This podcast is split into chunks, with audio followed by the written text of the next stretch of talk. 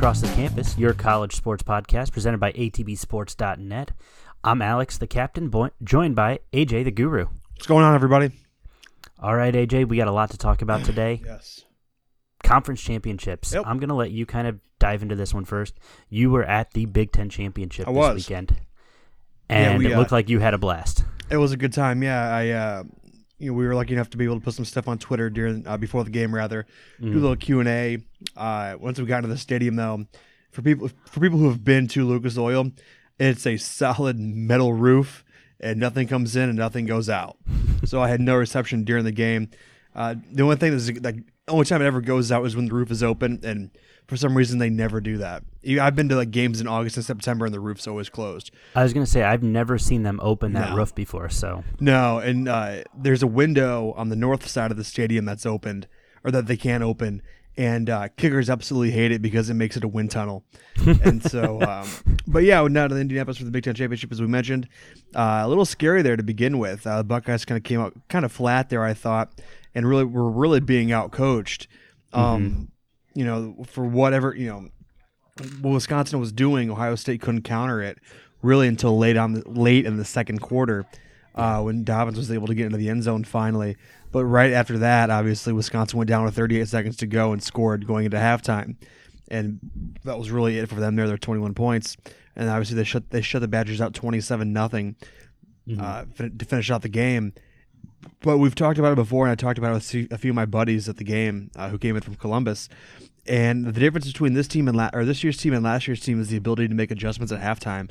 Ryan Day's done an incredible job of that this year uh, because the way Wisconsin was moving the ball early on in that game, they had no answer, Right. and so they came out. They came out in the uh, second half and were just able to shut down Jonathan Taylor. His first touchdown was a 44 yard touchdown. Yeah, he ripped that one off the- really quickly. Up the middle, yeah. So it was really one of those games where, or one of those plays that was just like, okay, like this is definitely was not what we had expected, but you know it happened, and there's a reason why Taylor is as good as he is. I mean, he's he's a damn good running back, Absolutely. and nobody's going to take that away from him. Yeah, he really knows how to move. Uh, I was really impressed with, like you mentioned, Wisconsin in that first half. I'm sitting around at uh, Fricker's here in Toledo, Mm-hmm. and I'm watching this game, and I'm watching all these Ohio State fans just losing their minds. Oh yeah, there was They were freaking out, man. there were over 66,000 people in the stadium, and the stadium holds 65. So there Wow. was just over 66,000. It was the second most attended game at Lucas Oil Stadium in its history. And I would say out of 66,000, to 45,000 were Buckeye fans. And Wow. so it got, you know, it was very hyped up at the beginning, but that was was obviously Wisconsin went down and uh, they moved the ball quickly. You know, I'm looking at the numbers here. Taylor, he ended up with, I believe, yeah, 20 carries, 148 yards, but his only one touchdown was that 45 yard run. hmm And the thing too, the Buckeyes had a hard time doing was dealing with Jack Coan. He was running the ball.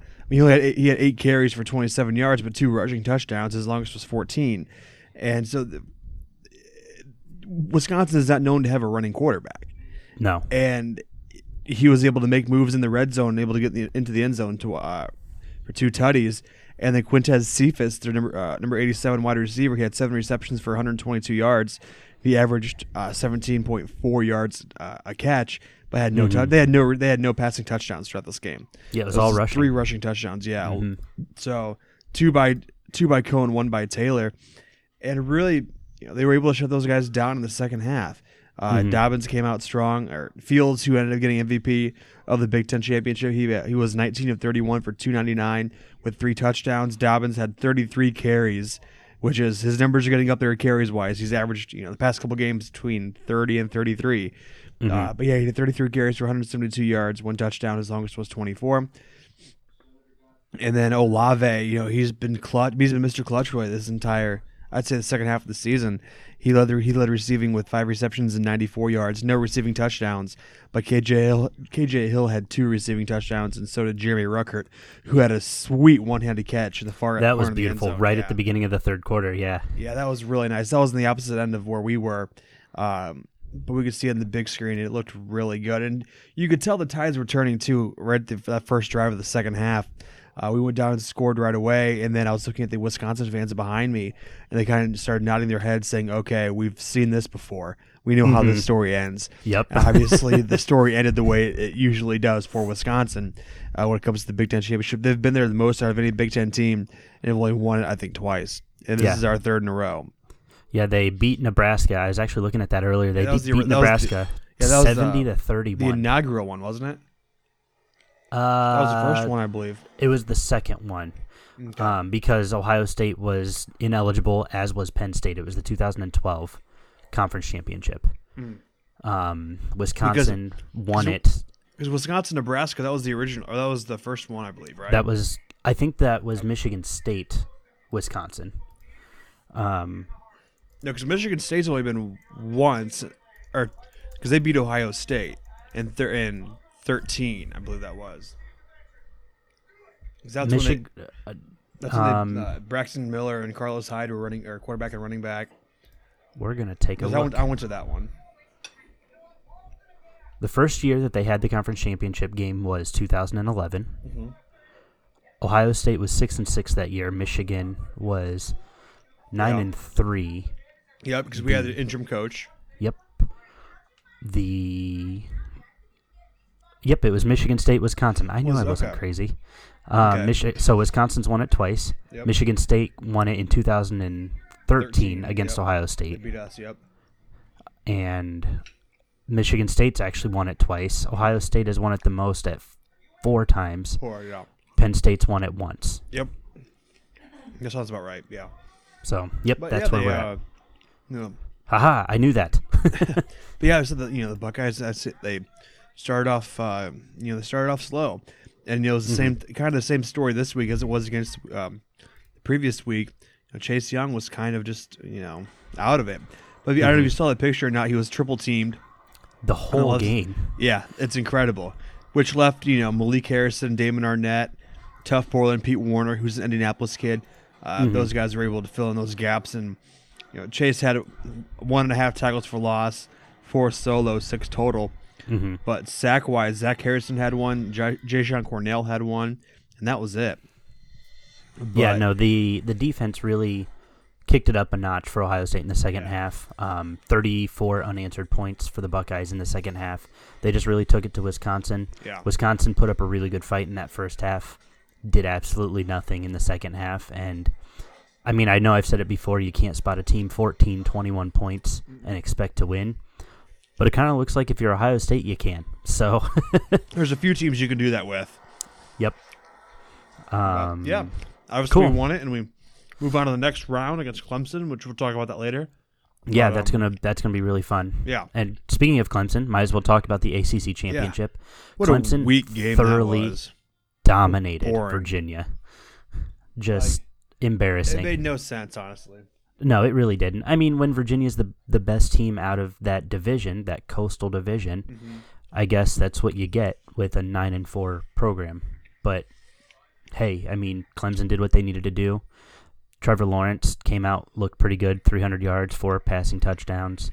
I mean, I there's not really much you can really say about Clemson because they just haven't played anybody. Yeah. And I think that's the thing that frustrates me is yes, they thoroughly routed Virginia, and I think that's really what kept them at the number 3 spot. Yeah, so here I pulled up the uh, the coastal division here. It's Virginia, Virginia Tech, Miami Pitt, UNC, Duke, uh, Georgia Tech. Let's be realistic. Here. That's gross. Well, then even the Atlantic, I mean, it's not much better. It's Clemson, Louisville, Wake, Boston, or excuse me, Boston College, Florida State, Syracuse, NC State. Mm-hmm. So Yeah, and I'm looking at the win probability. Yeah, Vir- Clemson's worst win probability for this game was at 91.7%. huh? And that was when they were driving. It looks like, yeah, that's when they were driving. No, that's when Virginia was driving. And then they stopped him, And then Mm-hmm. it just steamrolled from there by Clemson. Yeah. Yeah, Lawrence here, he was 16 of 22 for 302 yards, four touchdowns. Etienne had uh, 14 carries for 114 yards, one touchdown. Dixon had eight carries for 47 yards, one touchdown. And then Bryce had two carries for eight yards and one touchdown. Tee Higgins was Trevor Lawrence's favorite Yeah, player he had of nine. the night. yeah, nine receptions for 182, three touchdowns, hmm and even Ross, who's been kind of the guy this year, threw only three receptions, 94 yards, and one touchdown. I was a little surprised. Trevor Lawrence only had 16 completions, Mm-hmm. 16 of 22, like you mentioned. But he didn't need to throw the ball. They You ran, know, they ran the ball Etienne 38 had- times. Yeah, when Etienne was at averaging 10 yards a carry, yeah, I mean, there's not much you really need to do against No. this Virginia team. Virginia showed signs of life a little bit early. Yeah. They traded touchdowns in the beginning. In the first quarter, you know, Clemson was only up 14-7, but then Clemson just thoroughly dominated the rest of the game, up Yep. 31-7 at halftime, 45-14 at the third, and then obviously 62-17 to finish it out. But Right, yeah. Looking over here at the numbers for Virginia, 30 or excuse me, 27 of 43 for Perkins, 260, 266 yards, two touchdowns and two picks. They threw three picks total in the ball game. But Mhm. rushing wise, had 104 yards of rushing. That's definitely not going to get it done against a top team. No, absolutely not. And I, it's so frustrating if you're a Virginia fan because, let's be honest, you knew coming into this game what was going to happen. It's you know similar to the Wisconsin second half that you mentioned. You know that if you're Virginia, you're hoping to keep this game competitive. Not necessarily that you're going to win, but you hope to make it competitive so that you get a good bowl game. And they couldn't they even do that. What they did for a quarter, but I mean, I'm saying they got a good bowl game. I mean, sure, but I don't know. Uh, I'm just. Uh, That's Virginia. one thing. Too, that's one two thing Notre Dame fans are upset about now is that Virginia got a better bowl game than, than Notre Dame did. Well, Virginia plays in the conference championship. Notre Dame doesn't. Sorry, Notre Dame. Join a conference. Exactly. Big Ten would love to have you. Just saying. The uh, Camping World Bowl against Iowa State. That's going to be a fun one. I really, I really like that matchup. Actually. Um. Yes. I mean, not really much there from the ACC. Let's jump to the Pac-12 because you and I were really, really hyping up Utah going into this game. And we were both dead wrong. Oh my God! I've never been more wrong about anything in my life. No, I was at my uh, my company Christmas party watching it. As I, I called like I think I t- tuned in like, late in the first quarter, Mm. and I go, "Yikes! This is not what we had expected." Because we, like we said, we talked about it so much. It was just kind of like, huh. Oh, okay, then it's it's done. Well, and that's I think for me that was the thing. You know, Oregon goes up twenty nothing at halftime, Yep. and everybody's watching this game like, what is going on? Tyler Huntley had two costly interceptions. Yep. Justin Herbert didn't even look that good. He only had a QBR of fifty point four. You know, he only had fourteen of twenty six for one ninety three and one touchdown. So mm-hmm. Tyler Huntley actually outplayed him, saved the two interceptions. Right. But Those two interceptions brought that QBR down to 18-9. Yes, it did, and that's and I feel bad for Tyler Huntley. I I like that kid a lot. I think that he had zero help from his offensive line. That offensive line was like a sieve. Yeah, it was Everything was getting through. I don't know. I just you know looking looking a little bit closer. Oregon didn't necessarily outplay them on offense. It all was defensive effort. Mm-hmm. You know they had short field to work with. Why why not take advantage of it when Utah is when Tyler Huntley himself is like screw it I'm gonna do it myself. The dude had a, a couple nice runs. You know Zach Zach Moss for Utah. You know 19 carries for 113, zero touchdowns. I just Yeah. it's And- frustrating. It really is because both teams are obviously now 11 and 2. hmm And, you know, Moss had 113 carries, no touchdowns. That's a guy you've got to get in the end zone, plain and simple. Yeah. And, He you uh, know, he did have a receiving touchdown He, yeah, he did. in the fourth quarter, Yep. but to no avail. He Or led in the he- third quarter, sorry. He led in receiving as well for with four receptions for 57 yards. Well, and I think that's what's telling. Uh, you look at the offensive line there. When Huntley doesn't have time to drop back and make a pass, he's gonna have to scramble. He scrambled. He had the second highest rushing attempts on the team, 14 carries for two yards. Yeah, try to get out of the pockets. What what pocket? That was a Exactly. it was a It- pocket as- with holes. As soon as he got the snap, he was gone. Yeah, and you know, I like I said, I really like Tyler Huntley. I I don't want to say this was on Oregon's offense. Like I said, this was definitely more of a defensive effort. defensively, you know, Brady Breeze, he had nine total tackles, six solo, um, couple pass deflections. This team just looked dominant all the way through. Bryson Young had eight tackles, two solo, one sack. Mm-hmm. I mean, you just look at all of these guys on this defensive side. They had 66 total tackles. And six sacks. That tells us quite a bit about what that defense did. Six look sacks at and the- nine tackles for loss. Yeah. And I just I the, what what can an offense do against that, right? I mean, you look at the Utah defense, 63 total tackles, one sack. Mm-hmm. One sack's It's not going to do do the offensive line. Yeah. Yeah. And you look at I'm looking at the Oregon defensive side. They had seven more guys with tackles than Utah did. I think this is something Utah should hopefully learn from. Their offensive line was completely outmatched. And we and we've said it before. They've ridden on the coattails of that defense, right? Sure. So hopefully this is something they can shore up before their bowl game. Um, we'll see what happens. But yeah, Utah just outmatched in every aspect of this game. Uh, Yeah, this is kind of one of those things too, where it comes into play, kind of the Oregon name, because they Mhm. they're gonna have bigger, better. That's just kind of what those schools do, Right. and so this that did show here because Utah is young. No, Huntley's what? Uh, Sophomore, I think. saw. Oh, he's a senior. Never mind. Oh, is he a senior? I Okay. didn't think it was around that long.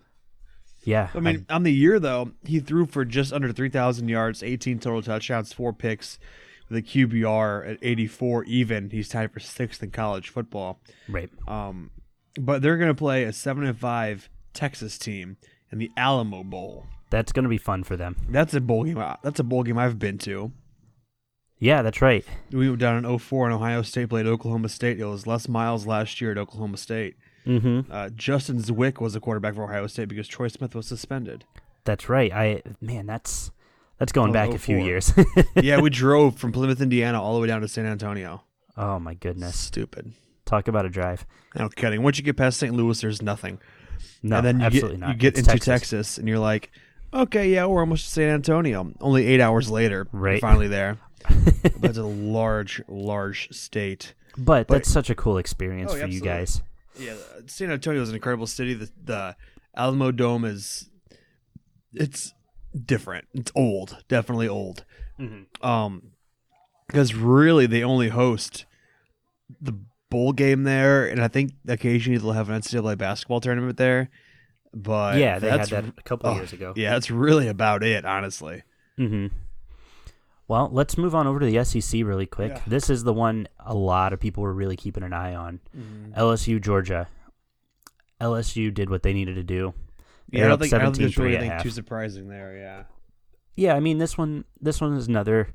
It was another dominant team, flexing their muscles on a less dominant team. Frankly, yeah. um, Georgia I think plays in the weaker side of the SEC. Not to say the SEC is weak. I want to be very clear for any of our listeners, but they definitely play in the weaker side of the SEC when they don't have to face an Alabama.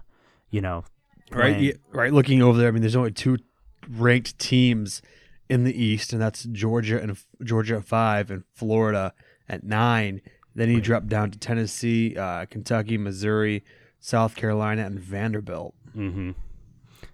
And I don't know. I think I I feel bad for Jake Fromm.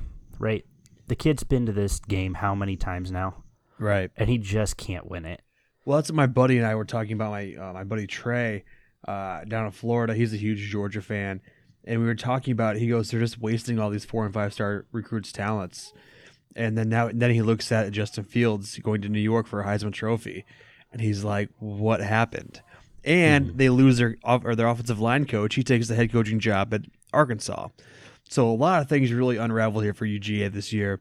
Uh, but you know, when you come when you're going to play somebody when you're going to play the West, I mean, it's usually going to be that Auburn, Alabama, LSU, and those guys usually are the more dominant teams. So Yeah, you absolutely. know they've got to do something, but they, they get these great recruits, and you know, just got to develop them better, I guess.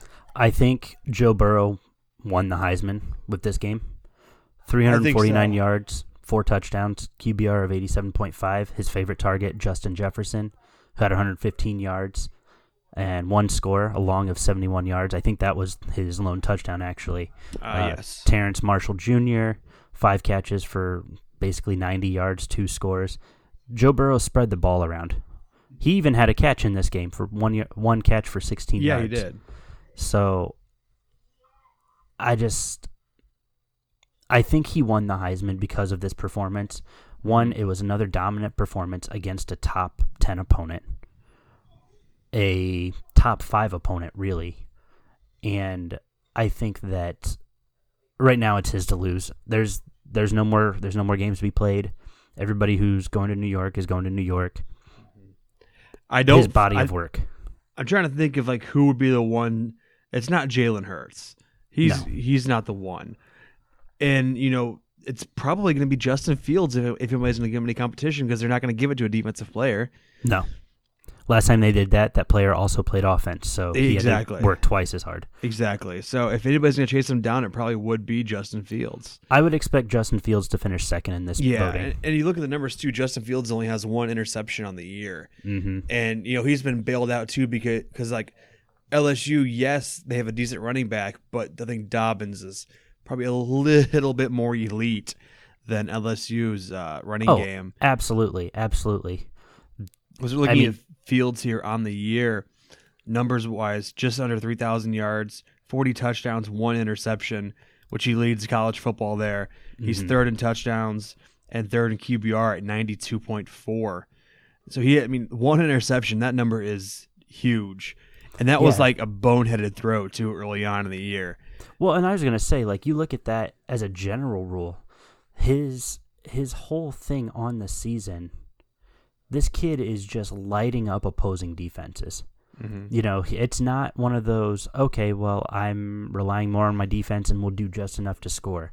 No, Texas A&M 50 to 7, Arkansas 56 to 20, Yeah. Ole Miss 58 to 37, even Alabama 46 to 41. Like it's not close low scoring games. They're just thoroughly dominating everybody and it's an air raid for them. Right. That's what Jo- it is. Joey Burrow here, 4,701 or 15 yards, second in college football. He has 48 touchdowns. He ranks first, tied for 30th in interceptions at 6 Mhm. and a QBR of 93.7, uh, ranked number 2. Yeah. And we look at Jake Fromm here for let's see what he's looking. You know, we've been talking about him a little bit. Yeah. Let's see what where he ranks in his numbers on the year. 2,610 yards, 22 touchdowns, five picks, a QBR of 75.1. It's so those numbers are bad, down. like, Honestly. compared to yeah, it's not bad, but when you look at the yardage wise, it's almost a thousand yard, or you know, one thousand five hundred yards more. But Burrow has. Yeah. I don't know. I you know, I've always liked Jake Fromm. You know, I like this kid. You know, hopefully I is he going to go pro? Do, have we heard anything He's on that yet? Cuz I, I I don't think he should. I think he should play one more year. You know, let Well, these other guys go. He's a junior, yeah, but Yeah. but you got to look at it too because Big contract. stock, yeah, and that his stock is probably not going to be any higher than it is right now because you don't want to end up like a uh, uh, Justin Herbert, you know. Right. That's fair. That's fair. So because you know, obviously Georgia went down this year. Mhm. and who knows what's going to take to get them back up. So I mean, you might as well just go right now, and your stock is as high as it is. He has a junior. He's 6'2", 220. He has a prototypical prototypical build, I'd think, for a quarterback who may be taken, you know, second, third round. Uh, you know, start as a backup and work his way because he can throw the ball, Mhm. and that's never been a question. But you know, this quarterback class is not that deep this year. No, it really so- isn't. And it's not really that deep next year either, when you really think about it. Because Yeah, it's a little thin all around for a couple years, which Yeah. is which isn't necessarily a bad thing. We've had we've been blessed with some good QB classes in the NFL the last few years. So I'd say this year is probably big offensive line, big defensive line, and hmm and you know probably those two areas are probably the most heaviest uh, in this coming draft. But yeah, I think Fromm he'll probably end up going, depending Mhm. too on how they do in the bowl game. Yeah, absolutely. But the other game was kind of interesting too. We had to watch was Memphis Cincinnati. Memphis Cincinnati was a big one. Uh, just really quick, I do want to touch. I mean, we can just go over the score real quick. Baylor, Oklahoma for the last Oh, of the yeah, Power yep. Fives. Yep. Oklahoma, I think we kind of all expected it. We weren't expecting it to be this close. No overtime, right? Yeah, overtime, Yeah. thirty to twenty-three in favor of Oklahoma. Jalen Hurts, two eighty-seven, one touchdown. He did not look that sharp in this game. No, he didn't. I watched this at work, and he was not. I mean, he was he you know he had seventeen of twenty-four, of course, but he just did not look on point. and I didn't get to watch it, but did Brewer get hurt? Bru- yeah, so he? Okay, because they play. I see they played three quarterbacks here. He yeah, was three of six for 15 yards, and then Zeno, uh, was. You know, I don't know how he did manage this, but two of six for 159 yards. I, I, your guess is as good as mine. I didn't get to see that portion. Oh, um, they had a, what was it? Um, Trestan Ebner had an 81 yard touchdown catch from Zeno, Okay. and then Zeno had another bomb throw. Oh, so 79 yards or Yeah. 78 yards. Yeah. Okay. So, Huh. but the rest of it, yeah, just Interesting. yeah, I kind of felt like Baylor was in trouble in the second half after all those injuries started mounting, especially Mhm. the quarterbacks.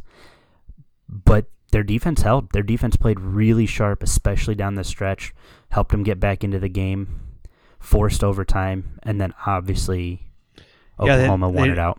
Baylor had 84 total tackles, 42 solo, three sacks, eight tackles for loss.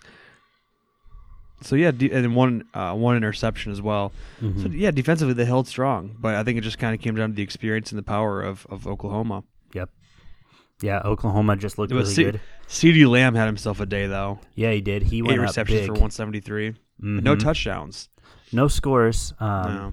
But when you've got the run game doing its job, I guess you don't need him to do too No. much scoring. And then, No. in fact, I think because he was covered, um, he and Kennedy Brooks, like they were both covered pretty heavily this game. It opened up the ground for Kennedy Brooks to run, but then for you know Jalen Hurts to do a little bit of feet magic, all all that stuff. I just think they looked really good on the ground as well. 146 total rushing yards and two scores. Um, through the air, 287 and one score. So Jalen Hurts did have a fumble did. and he yeah. lost it. That that hurt him a little bit. I think Baylor scored right off of that play. The, yes, they did. So yeah, I don't know. Oklahoma, they won it kind of like we expected. It's hard to win a football game when you're down to your third string quarterback. That's tough. Yeah. But the defense, that Baylor defense, I'm I'm impressed by them. I wasn't impressed before. I'm impressed now. They held big on a big stage. Couldn't hold long enough, but hmm I, I think they played really well. So hats off to you, Baylor. Yeah, and it's you know it's something positive too. Mhm. They uh, you know, with their their young squad. Obviously, Mhm. they went the program went through what they did a couple years ago, and it's taken Coach Rhule a couple you know a season to kind of probably two seasons essentially to get back to elite status. So the only way they can go is up from here. Yeah, and I think you know even if they have a year next year of nine and three or eight and four, that's not a bad year. Re- Baylor shouldn't have been at eleven and two to finish the regular season. That shouldn't have been a thing. They definitely exceeded expectations. Next year, Baylor set those high expectations hundred percent. But Mhm. don't be surprised if you don't reach those. Be don't don't be upset with an eight and four, nine and three season, because you're just building momentum for the future and to rebuild this program. Sure, and you know they're they're gonna get that that recognition now. Mhm. You know, with Rhule being a good coach. Yep. And as Brewer, he's got to be a senior by this point. Yeah, I think he is. Uh, let me look here. Yeah, oh, he's a junior actually. Is he So a he- redshirt he- junior? Uh, it just says junior. Okay. But either Okay. way, you, year of eligibility left, and you never Yep. know. So Well, we could be talking about Baylor maybe making the playoffs next year. I guess we'll find out a year from now. absolutely. But yeah, Cincinnati, Cincinnati, Memphis. Memphis. Yeah, Yeah. This one was kind of uh, the disheartening. ACC or AAC rather. yeah. This one was disheartening a little bit. Uh, I know that you were really high on Luke Fickell, Mhm. and I, I was with you, or I wasn't with you on the podcast when we tweeted out our predictions. I, I changed mine. I went with Cincinnati with you as well. Uh, by the way, we went seven and three on our picks for Oh. um, championship weekend. So hats off that. to us. Not mad about that. Uh, Utah kind of screwed us, Mhm. and I think um, Cincinnati screwed us, and I want to say Central Michigan screwed us. I had Miami um, in that. I think I picked Central just because I wanted them to win, but yeah. yeah, so I think I that's what it, that's what it was. I picked Central for my pick, and I went with Cincinnati for your pick, and we just should have flipped it. That we should But, uh, have. It's all right. So Cincinnati made this real close to the end. Actually, kicked the field goal to take the lead, and then Memphis did Memphis things. Yeah, and then they lost their coach immediately after. Yes, they did. you hate to see it. Yeah. Sorry, Memphis. We all knew he was going hate though. to see it. Well, yeah, I mean, you know, you know what? It's uh, Mike Norvell Norvell, went to where did he go? Yeah, that's right. Um, and you know, Ryan Silverfield has has it lined up for success. This Memphis team is very well coached. They play really good football. You know, they've knocked off U- UCF. They knocked off now twice ranked Cincinnati. And back Silverfield and back has to back a good too. squad underneath him. Yeah, d- t- and that's hard to do, especially when you have to do it twice in the same season. And, and consistent, you know, like you said, back to back weeks. I think we've talked about that before. So difficult to beat a team twice, and they just they came out. They knew what they wanted to do. They found some adjustments to make from the previous week. They buttoned it down a little bit more on defense. Offense wasn't as prolific, but Brady White looked pretty solid, 18 of 40 for well, less than solid, I should say. mediocre. Um, yeah. So, and I think the one uh, thing too that was huge for Memphis in this ball game is that it was a home game. I really think, you Yeah. because it's the only conference that doesn't have a neutral field. So right, it's kind of one of those things where okay, they're going to have more tickets, they're going to have more people there, and obviously Cincinnati's Mhm. not that far of a drive, but you know it's just that home atmosphere. You know, you, you don't have to get on a bus or a plane. You use your own locker rooms and things like that because that was the issue Wisconsin had here this week, is they were technically, technically the home team, and so they had more tickets to sell. Well, they didn't sell all of theirs, so they gave them back, and then Buckeye fans bought the rest of them. So Mhm. you know that was kind of I think the disadvantage for Wisconsin, but it was kind of also what hurt Cincinnati having to go to uh, Memphis back to back weeks. Well, and yeah, like I mean, you mentioned Memphis to Cincinnati isn't really that far of a drive, but if you really look at it, I'm pulling it up here real quick. Memphis to Cincinnati is a five and a half hour drive, or sorry, a seven hour So, drive. Yeah, it's, that's still reasonable. Yeah, it's still reasonable, but it's it's it's a hike. Mm-hmm. That's not excuse me, that's not one of those hey, you know, 2 hours and we're there. No, that's you have to really plan around that. And I think Cincinnati fans after watching them lose the week before may be a little disheartened by it. Mm-hmm. You know, had Cincinnati won that game the week before, I think you maybe see a few more fans there Sure. but I don't know because I think there would be more more on the line for him. You know that New Year's well, it would have been the New Year's Six bowl for him anyway. Uh, Boise State was right there. I don't know, so maybe I don't know Cincinnati. Hats off to you. You guys came out. You guys put in a valiant effort. Just couldn't do enough at the end there um, on defense specifically. But uh, that was a good game. I, I watched most of that game, at least most of the most of the big plays of that Mhm. game. Um, Antonio Gibson was the clutch player for Memphis, catching that touchdown from Brady White with just over a minute left, Mm-hmm. and I thought that was that was pretty cool. Yeah, I didn't get to watch a whole lot. The only one I was really able to watch was Oregon and Utah, because we Mhm. started tailgating down in Indy around noon, and uh, we caught the, our neighbors uh, are tailgating next to us. They had their TV, and uh, they were able to watch a little bit of the uh, Georgia LSU game before we went in, and that's Gotcha. really the only game I got to watch because we didn't get out of downtown Indy till about Mhm. one o'clock Gotcha. that okay. morning or the Sunday morning, really. So, uh, Mhm. but you know, I didn't get to see a whole lot, but I did see some highlights, and it was just kind of one of those things that we mentioned. You know, Cincinnati's good, but for some reason, uh, Memphis is this year they're just on a different level. And Yeah. you know now who knows what's going to happen. It's so funny too because the coach at Ball State when I was there, Pete Lembo, he is on the Memphis staff. He is the oh, uh, assistant coach and special teams coordinator, I believe. Gotcha. He went from uh, Ball State to Maryland, Maryland to Rice, Rice to Memphis, and so Okay. you know he might be one of those guys you know in running for that position. The reason he Mhm. left Ball State was because they didn't have the mo- ad- most adequate facilities. Uh, they probably they well not probably they do have the worst facilities in the MAC. That's you know without question. Uh, Mhm. But that's one of the reasons why he left. He went to Maryland for a year or two, and then Rice for a year, and like I said, Memphis after that. And you know, he might be one of those guys in the running for that job because he does have that head coaching experience, and he's in house as well. Interesting. That's a fun little history bit super for you. super nice guy. Football history. Super nice guy. I there. interviewed him for a project one time. Oh, and that's awesome. Of course, like when you're into college, as you know, you can just put anybody's name in and their email address will come up. And Mhm. so I, I was doing a report. I can't remember what class it was for, but it was on concussions. And I do a presentation about it. And so I just typed it, you know, Pete Lembo into my you- my search on my email, and it came up. I go, oh, what the hell? Well, let's shoot him an email, see what we can come up with. And maybe a day later, he goes, "Hey AJ, not a problem. Let's uh, practice ends at five o'clock. You meet me in the lobby at six thirty, and we'll and we'll talk."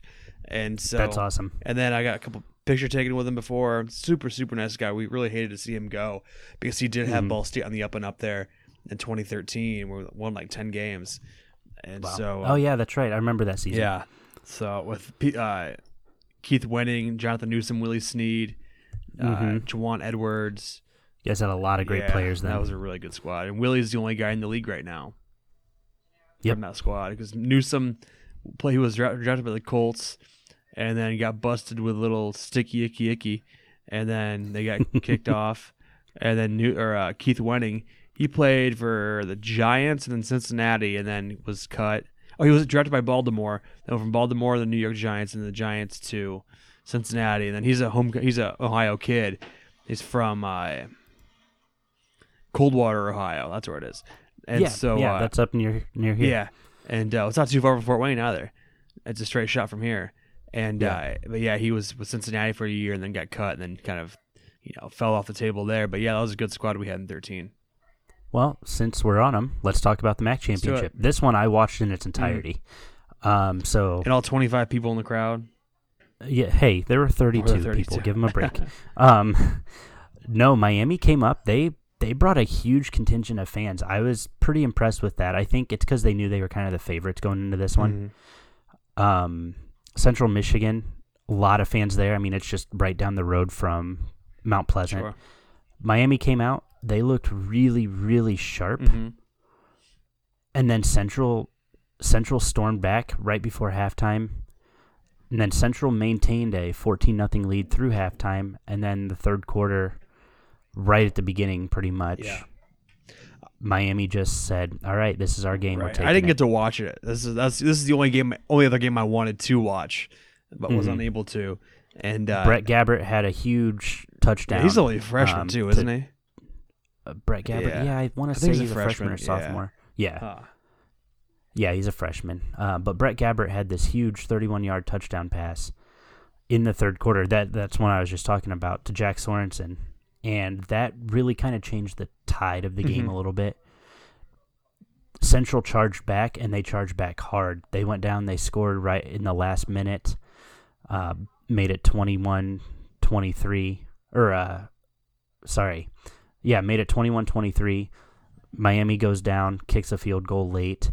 Central almost got it down. They were down like I want to say they were like 30 yards from the end zone. They threw a hail mary Mm. towards the end, and it tipped off the Central player's hands in the end zone to a Miami defender, Mhm.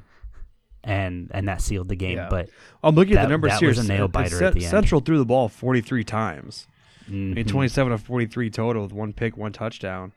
But I mean, rushing wise, they, had 99 yards on the ground between one, two, three, four, five, six running backs. yeah. But see, the thing that hurt was- Miami was Ohio is they had three guys in the negative rushing yards also. The three guys, one negative four, negative 10, negative 12. So that brought those Yeah. numbers down drastically. Mhm. I don't. I want to see Miami do well since they are now representing our conference Mhm. from you know for for the remainder of the season. You know they're the conference champions. They're holding that flag. They're carrying that banner for us, if you will. But I just really like this central offense, and I don't really have a reason why. I, I think it's just a really balanced offense. Mhm. I don't I don't want to say that it's overly dominant in one spa- aspect or the other. Obviously, the passing is going to be more dominant than anything, but it's just so balanced all across the board. You know, you look at I'm just, you know Quinten Dormady. He he's just smart with the football. Sure, they had to throw 41 times, but he still had better than 50% completion percentage. Like he just looked doing it, looked good doing it on the, in this game, and they just came up a little short at the Yeah. end. And I totally forgot too. Jim McElwain was their coach. Yes, He took he Last- he really took a downfall, didn't he?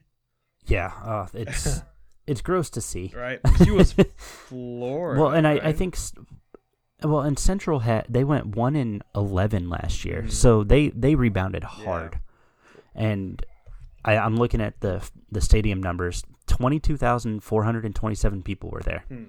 So that's one of the bigger MAC championships we've seen. yeah. Um, I want to say Toledo, Akron a couple years ago had twenty six thousand, but Toledo was right down the road, so you know forty five minutes. And I'm in sure. I'm sure probably Northern Illinois holds the record when they had Oh, easily. when they had uh, I can never think of that kid's name. Was a Heisman finalist. Uh, Jordan. Uh, oh dang it, Jordan. Uh, I can't think of his name now. But yeah, that Mhm. era when they had Jordan Lynch. Jordan Lynch. Yes. I, I, I I saw him play, and he was an absolute monster.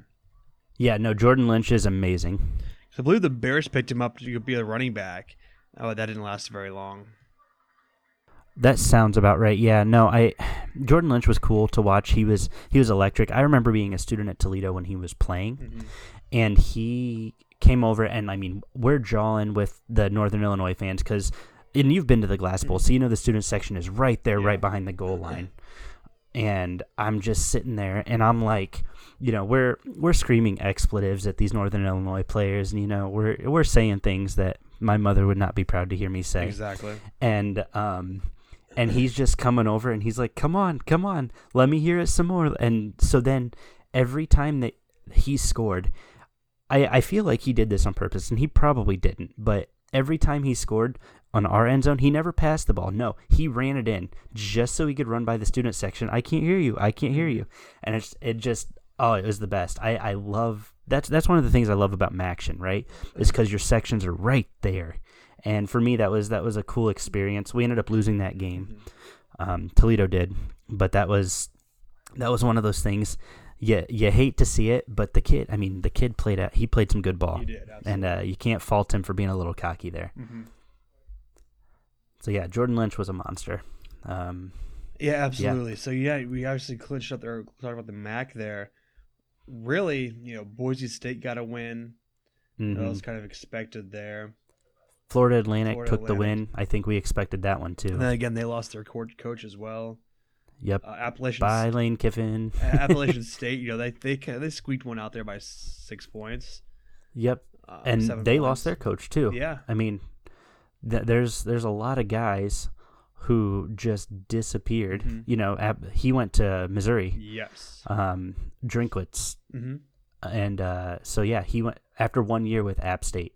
I just mind blowing. Yeah. So I I feel bad for the recruits really more than anything. Um, not not that you know what he did is wrong. I know he's doing it for his family or whatever, and you know he's he's chasing the money because that's what those coaches do. But I feel bad for those recruits. You you spend all year you're recruiting, you're having these kids come in to visit. Oh yeah, you know we're excited to have you with the program next year, and now you're gone. Right. So you just potentially hurt that recruiting class. You know, even if you stay two years, Mm-hmm. like And you know, it's I don't know if it's that big of a deal when it comes to those bigger schools because they're always going to get somebody, you know, a good coach in there. And I think it's Mhm. safe to say you can put Appalachian State in that category too, where they've always been consistent. They're always going to get ten wins, and Mhm. they're always going to be in the conference playoff or the conference tournament. And so, Yep. really, you know, there's a few schools you can talk about that the Akrons of the world. You know, they got a head coach, the new coach, they went 0 10 or 0 12, whatever it was this year. Um, and you know, programs like that to where I think that makes a bigger impact. But when you get to the Power Five conferences, those Power Five schools, it may make some, but I don't think it's going to affect. You know, because kids are dying to go into those schools. So if Yeah, that kid, if absolutely. there's one kid leaves, okay, there's gonna be another kid who's ready to go. that's a spot for me, right? Um, yeah, I mean that wraps it up for the playoffs or the conference championships. Nothing really unexpected, save Central Michigan, Miami at least for uh, from my side. You know, I picked CMU, you picked Miami, but I think you know that kind of wraps that up for that. You wanted to briefly discuss bowl game sponsors. We could just do a whole episode on this. We don't have to do this tonight. We really could. Yeah, the one though that caught my eye, I tweeted this out the other day was the Tony the Tiger Bowl. I'm I did not see that. very that, excited no. about that. That's uh, gotta love a cereal branded Mhm. bowl. And then Cheez It Bowl. It's funny because Pat McAfee's the face of that this year. Is he really? He is. Oh, I love Pat McAfee for the brand. Oh yeah, I've seen his stand up comedy a few times. He's so funny, Yeah, and like I love it when he tweets out stuff Yeah. because he's always just like, "Hey, what's up, guys?" And like everybody like freaks out. Oh my gosh, it's Pat Oh, McAfee. yeah. I love his uh, his old punting swagger videos. Like Mhm. he hits a guy and then he just walks off, just like, "Look at how great I am." And it's like, dude, you just wrecked that guy like a defensive back. Yeah. Like, calm down. like I love it. He's he's one of my favorite former NFL players just because of the swagger. Yeah, and you know, his his shows here live. He came to Ball State when I was there, and it's it was kind of the same thing. Okay, that's awesome. I, I would love to meet him in person. I'd love to get him on this Mhm. show. I guess that's uh let's try to make that happen. Right. Um, I would absolutely love to get him on the show and just talk about you know his career and that transition from college to the NFL and just I don't know, just have him on uh, for an hour. I think that'd be He great. retweeted and tweeted my brother when we were in college. Because on graduation day, my brother did the Stone Cold with two beers, you know. Mhm, And he did yeah. that and then poured it down his face over his robe, and then he tweeted it to McAfee, and he retweeted it saying "Cheers, boss" or something like oh that. my gosh, So, oh yeah, that's that's cool. So we just got to do something a little bit ridiculous uh, to get Pat McAfee's attention. All right, good to know. Um, all right, I guess let's uh let's take a quick look at some of these coaching moves. We talked about a few of them briefly, but let's look at.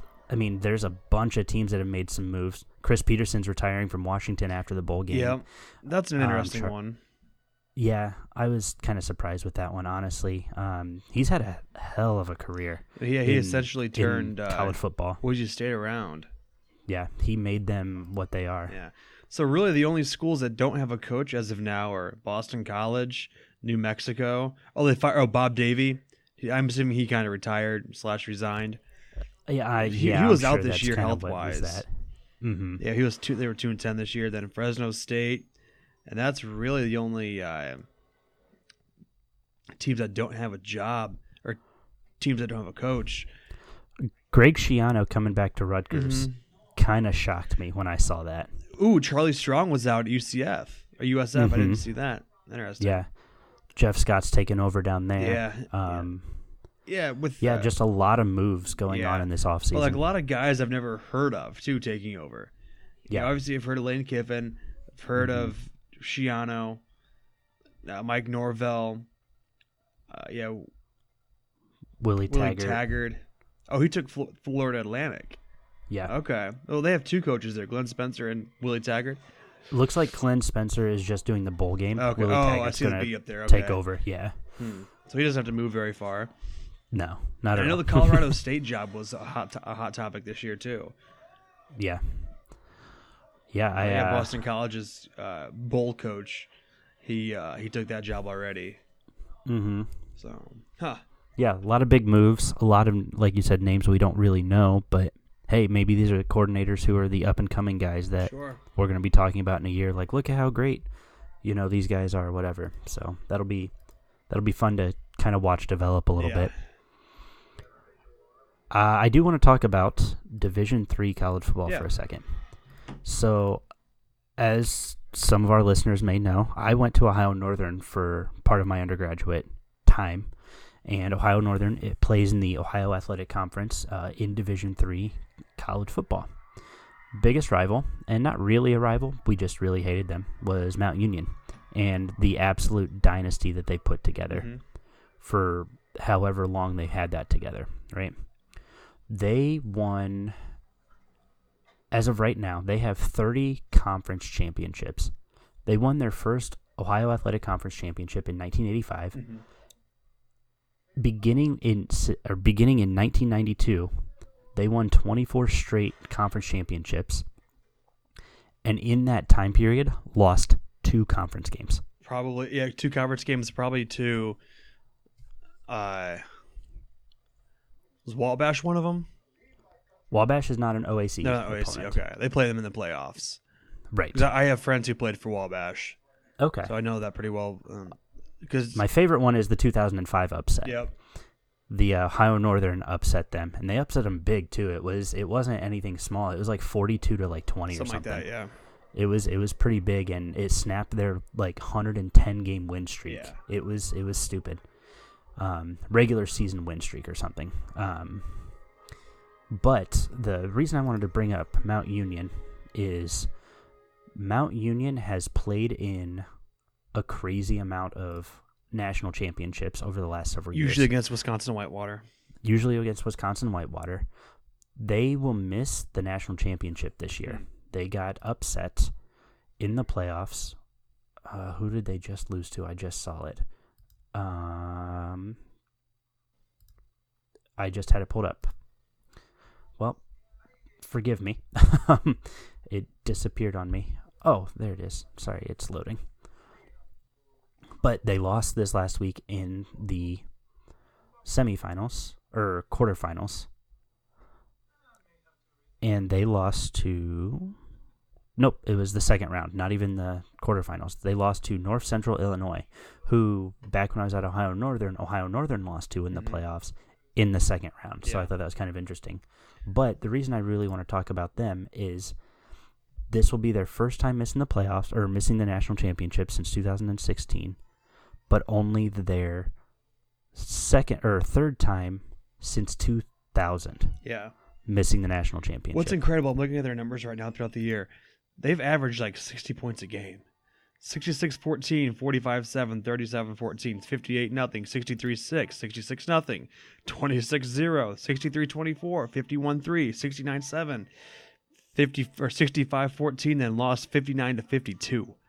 Like, yeah, I mean that's that absurd. they've got a crazy offense and a defense that can back them up. The defense just didn't do enough in the playoffs. Yeah. I'm gonna look at some numbers here for that. Uh, of course, it their website's not as thorough, you know. But yeah, that's uh that's a lot of points to be scored. But oh yeah, here we go. Mount Union. Here we go. Numbers. Mount Union threw the ball for four or 549 yards. They ran for 100, 149. Three turnovers. That's what killed them. And then North Central Illinois. Uh, they threw for 522, rushed for 177 with only one turnover, and they had the ball Yeah. nearly five, or just over 10, or just over 10 minutes longer than Mount Union did as well. At, at Yeah, they 35 minutes, and Mount pretty Union had solid. 24, or at essentially 25 minutes. Well, and that's that's what you want to do when you play Mountain Union. And as somebody who went to Ohio Northern, who watched them for a couple years, that's your whole goal. Is Was that game You don't want to. in Alliance too? Uh, I'm sure it probably was because Wow. they were a, they were the higher, seed. yeah. Huh. So, yeah, I'm sure it probably was. But yeah, so the I don't want to say the dynasty's over there. I mean, they'll be back next year, win another conference championship, go to the playoffs. Same old, same old. But you don't see them lose very often. No. That when it's not the college No, football the sta- the championship. Stag Bowl. yeah, the Stag Bowl, which they moved that location. It's no longer in Salem, Virginia anymore. It is now in Shenandoah, Texas. Is it really? Mm-hmm. Huh. That was the first year was it was played there was last year. Yeah. Okay. so, Very cool. I didn't realize that. yeah, man. So yeah, I uh, like I said, I just wanted to talk Sure. about that really quick. Um, but uh, did was there anything else you wanted to add today before I introduce this uh, surprise thing that we're going to do for everybody? Yeah. I mean, we covered a lot. So yeah, let's jump into the surprise thing. All right. Well, I didn't tell you this. I spoke with our overlords at ATB Sports. I said, "Hey, I want to do a bowl challenge." So, ATB is going to be, or sorry, across the campus is going to be doing a bowl pick'em challenge. Okay. We're going to have a place for everybody to to enter. Um, it'll be a private, not a private group. It'll be a public group. We'll have it available for everybody. No password, nothing. Just get your entries in. There are nine days till the bowl games. We're going to be announcing the winner, and you'll be getting a prize. I think we're going to be trying to do T-shirts. Okay. So we're going to be awarding one lucky winner a prize. AJ, you are obviously, of course, allowed to enter. This is uh, where you get to prove that you are better than the Beard Brothers, AJ, Absolutely. which We'll- we already know. we'll get into those guys here in a little bit. That's fine. But uh, yeah, so this is this is something I wanted to do, and I'm opening it up to all of our listeners, all of our followers, whoever. We're doing a Capital One Bowl Mania Pick'em Challenge. So Cool. I will be posting that link on our Twitter and on the Across the Board Facebook page, Good deal. getting that out there, letting everybody have the opportunity to see if they can take us down. Yeah, sounds good, man. Looking forward to it. So, all right, I, I know I know you want to say it. Let's talk about the Beard Brothers. Man, they came in aggressive the other day on their podcast. You were the one you sent me the link, and yeah, they, uh, were, they were a little bit. Uh, I just fast I just fast forwarded all through other other crap because it's pointless. So I fast forwarded the final three minutes, and there's some expletives. Jeez, a, a few choice words. there were, and used. so I they finally tweeted me back, and I took a That's screenshot of the tweet I sent them now seven days ago, and uh, they had said uh, that is, I can't remember what they said. Now that I look at it, I'll just pull it up here. But it was something about oh, now that you finally accepted our request, we see the we see the tweet, which is a lie because I, s- I mm-hmm. followed him last week. I think I followed even over Thanksgiving, so it's been almost two weeks now because this is when the, all this started. So It's okay. Their beards get in the way They of their ability to function. So, I mean, they can have these beautiful beards. You know, they can talk about my, as they called it, mossy growth, Mossy, and yeah, your exactly. your very very manly beard. I, I I appreciate that, and yeah, I'm going through like pretty much our Twitter exchanges involved just involved awesome gifs of The Mhm. Rock, and there's one here, Brad Pitt saying "Here we go." I sent that one, uh, but yeah, they I don't know, they came out aggressive, and I'm cool with that. If they want to go, let's Mhm. go. I'm Yeah, down for absolutely. you know I'm down to clown. We uh, they want to talk. Well, let's back it up. All right. I uh, I I think Dylan and I have talked about having a AJ versus AJ battle show where Dylan and I sit there and ask the other AJ questions. I'm fine with that. And I So, guarantee mean, you, my fan- I know and I guarantee you, my fantasy top. team is better than theirs too. Ooh, a guarantee little bit of smack talk. I like it. I like it. Um, I mean, Di- you know, Dylan, you know, he sits over here and he steals from the poor to give to himself. So, Exactly. you know, he's he's kind of a communist in our. Hey, you know, it's so. you gotta do what you can, I guess, to to squeak by. I suppose, Yeah. but yeah, who knows? But if they wanna- if they wanna- if they wanna keep Dylan coming- says his his wins are nice and tight. Very- That's oh, what he yeah. says. That's his whole thing. If they want to keep But- coming after me, that's fine. I'm I'm totally cool with that. We'll uh we'll sell it one way or another. I have no. I'm not scared. I mean, and you shouldn't be. I mean, Exactly. that that AJ, he's a nice guy, but and he's big and he's tall and he's got a nice beard, but that's about it. I That's feel all like he's in got a, going for him. I I feel like in a straight up one on one fight, you'd take him. So Yeah, it wouldn't be a problem. uh, There'd be two hits, me hitting him, him hitting the floor. So I'm not too Exactly. worried about it. Well, and that's and that's what I tried to tell Dylan, and uh, and he tried to be, oh, well, if you uh you want to get to my age, you got to go through me. Mm-hmm. Dylan, you have two kids. You're tired. Going through you is not going to be any, any exactly. problem. So, but all right, man. So uh, that is our continued rivalry with the Beard Brothers. If you Absolutely. can call it that. We know that we're better. So, um, but anyway, so uh, AJ, I think that's going to do it for us. Sounds good, man. It was a good one today. Um, yeah, absolutely. Guys, thanks so much for tuning in. Be sure to check out our Facebook page across the board sports for articles, podcasts, and more. and also, we'll, on we'll Twitter. tease this too. You said you've got a good one coming out here tomorrow about Yeah. the college playoffs, so uh, we'll tease that a little bit. Uh, keep an eye out for that. Should be a good read. Yeah, I'm excited to get that out to get that into everybody's hands. Just my thoughts on how they should restructure the playoffs. So that'll be that'll be exciting. You can check that out on the Facebook page tomorrow as well. Um, please check us out on Twitter at ATB Sportsnet, and then follow our podcast link, ATB Sports Pod. Follow us on Twitter as well at Across the Campus. Uh, if you do want that fantasy football advice, all jokes aside, the, the Beard Brothers they really know their stuff. Um, those guys have done a lot of research, a lot of fact checking, stat checking. They really know what they're talking about. So make sure you check them out on Spotify, Apple Podcasts, or you can follow them at Beer Bros. So yeah, AJ, that'll do it. Yeah, good, man. Appreciate it. Absolutely. Have a great night, guys. Thanks for tuning in. See you.